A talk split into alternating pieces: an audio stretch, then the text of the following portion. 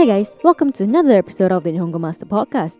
I'm your host Azra and welcome to a new season.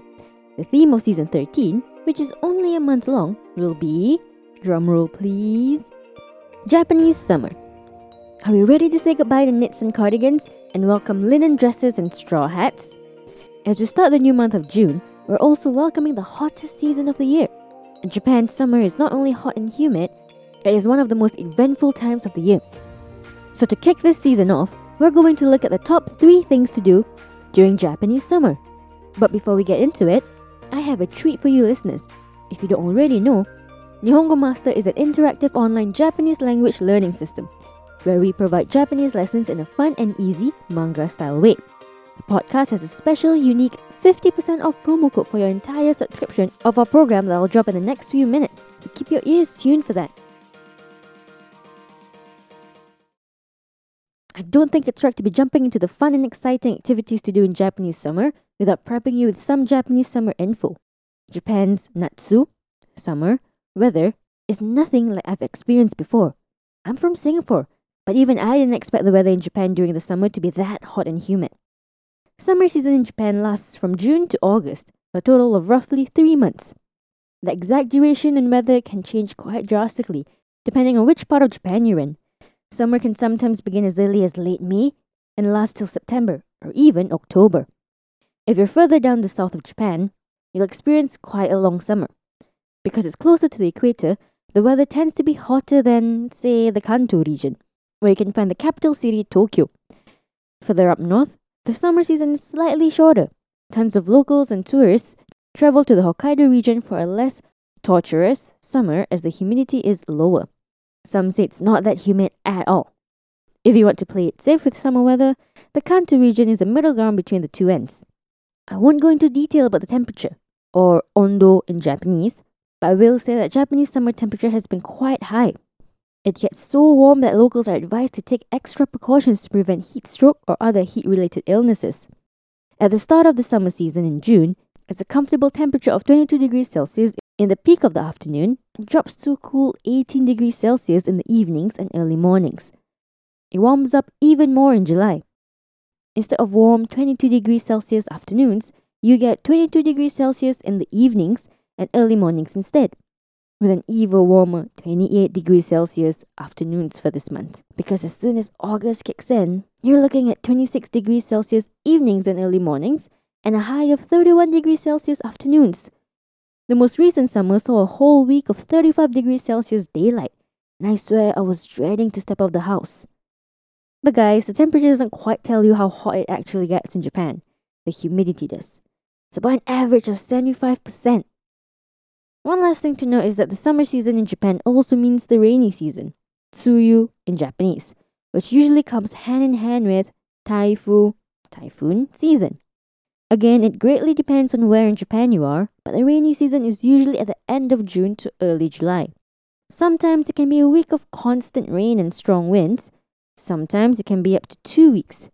If you're not a fan of the wet and sticky, avoiding the Tsuyu season is probably the best. Just a warning. Here's a quick vocab recap. Natsu, summer. Ondo, temperature. Tsuyu, rainy season. Taifu, typhoon.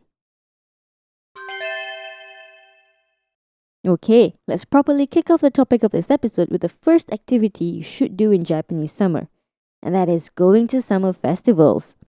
Without a doubt, the best part of Japan's summer is the local festivals. You wouldn't even be wondering what to do in Japan when every other street has rows of yatai, shop stand, and they have everything from street food to local games you can participate in to win prizes. Now, these local matsuri, festival can go all day long for a weekend or even weeks. If the heat is too much for you to bear, you can pop by in the evening when it's cooler. And the cherry on top is the hanabi, which is fireworks in Japanese. One of the highlights of Matsuri is a fireworks show that couples, friends, and family will make an event out of to watch.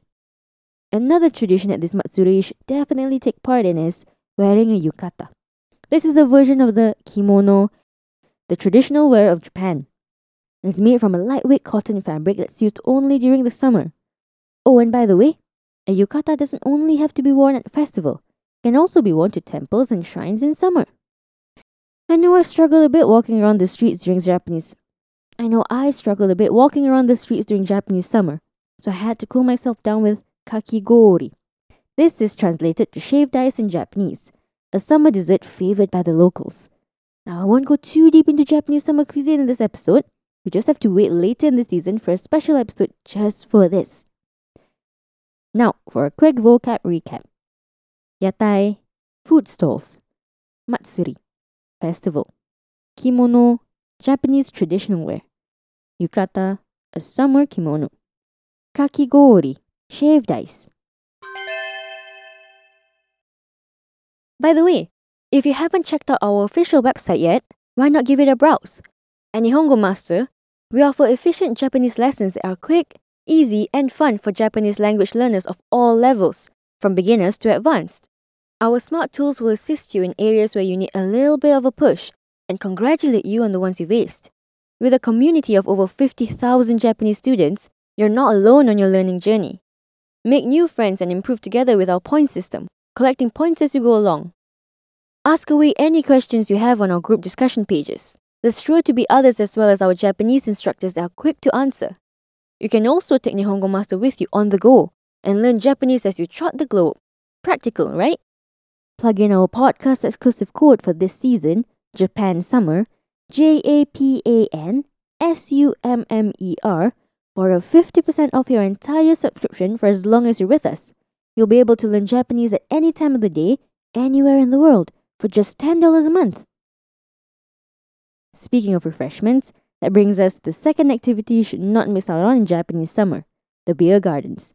The hot and mushiatsui, humid weather during Japanese summer can get rather rough. But don't worry, Japan has thought of a solution for that. In summer, beer gardens pop up everywhere in the country so you can refresh yourself with a swig of biru. These beer gardens appear everywhere, from poolsides to the top of a mountain. Yep, you heard me right. I've been to both myself. The water park just at the outskirts of Tokyo, called Yomiuri Land, opens the pool till late at night in summer, which is also when you can find the beer garden. Only adults are allowed at this night pool event. And the mountain? You want to check out Mount Takao Beer Mount, where you can find the beer festival just at the top of Mount Takao. It's not that hard at all to climb this mountain, or yama in Japanese. It's a leisurely hike that takes you to a nice altitude to see the sunset or stars and with a beer in hand to cool yourself from the summer, tenki weather.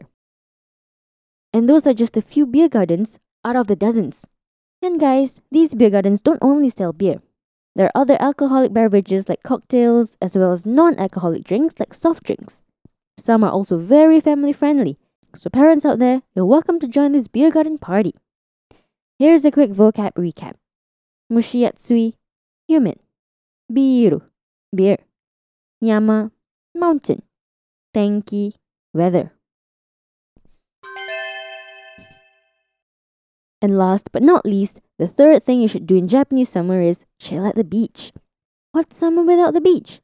In Japanese, beach is hama, but people understand when you say biichi. Regardless of which city you're in in Japan, there's always a lovely beach nearby. One of my favorite day trip beach cities from Tokyo is Zushi which is about a two hour train ride from the capital city. You get to do all sorts of water sports like kayaking, stand up paddleboarding, and even jet skiing. But if you're really looking for the best beaches in the country, the southernmost part is where you should go. Okinawa's beaches are top quality. The umi, sea, is crystal blue, and the suna, sand, is soft like a pillow. Here you can also go scuba diving and snorkeling. Don't forget to put sunscreen on. You don't want to get hiyake, to mean sunburn. Now, for a final vocab recap. Hama, beach. Biichi, the katakana form of beach. Umi, sea. Suna, sand. Hiyake, sunburn. Which out of the three are you most excited to do in Japanese summer? Tell us your thoughts by commenting on our social media platforms. You can find us on Twitter, Facebook, and Instagram. Also on our social media, you can find fun and interesting campaigns happening. One of the best ones is the Tour of Japan campaign, so you can have a look at the intriguing regional facts we have already up. Also, head over to Nihongo Master blog if you're interested in reading up on topics like these some more. and if you're keen on picking up some more Japanese for yourself, pop onto our official website, nihongomaster.com, to learn more. While you're at it, why not get yourself a subscription? Get a head start on your Nihongo journey with Nihongo Master. Now, if you've missed the promo code early on, we'll say it again now. Plug in Japan Summer, J A P A N S U M M E R, at checkout to get 50% off your entire subscription forever. Yep, your monthly or yearly subscription is half off using this podcast exclusive code. So go on, sign up now. And thank you so much for listening in. Join me in the next one. We'll be walking down the avenue of Japan's rich summer culture. Mata ne!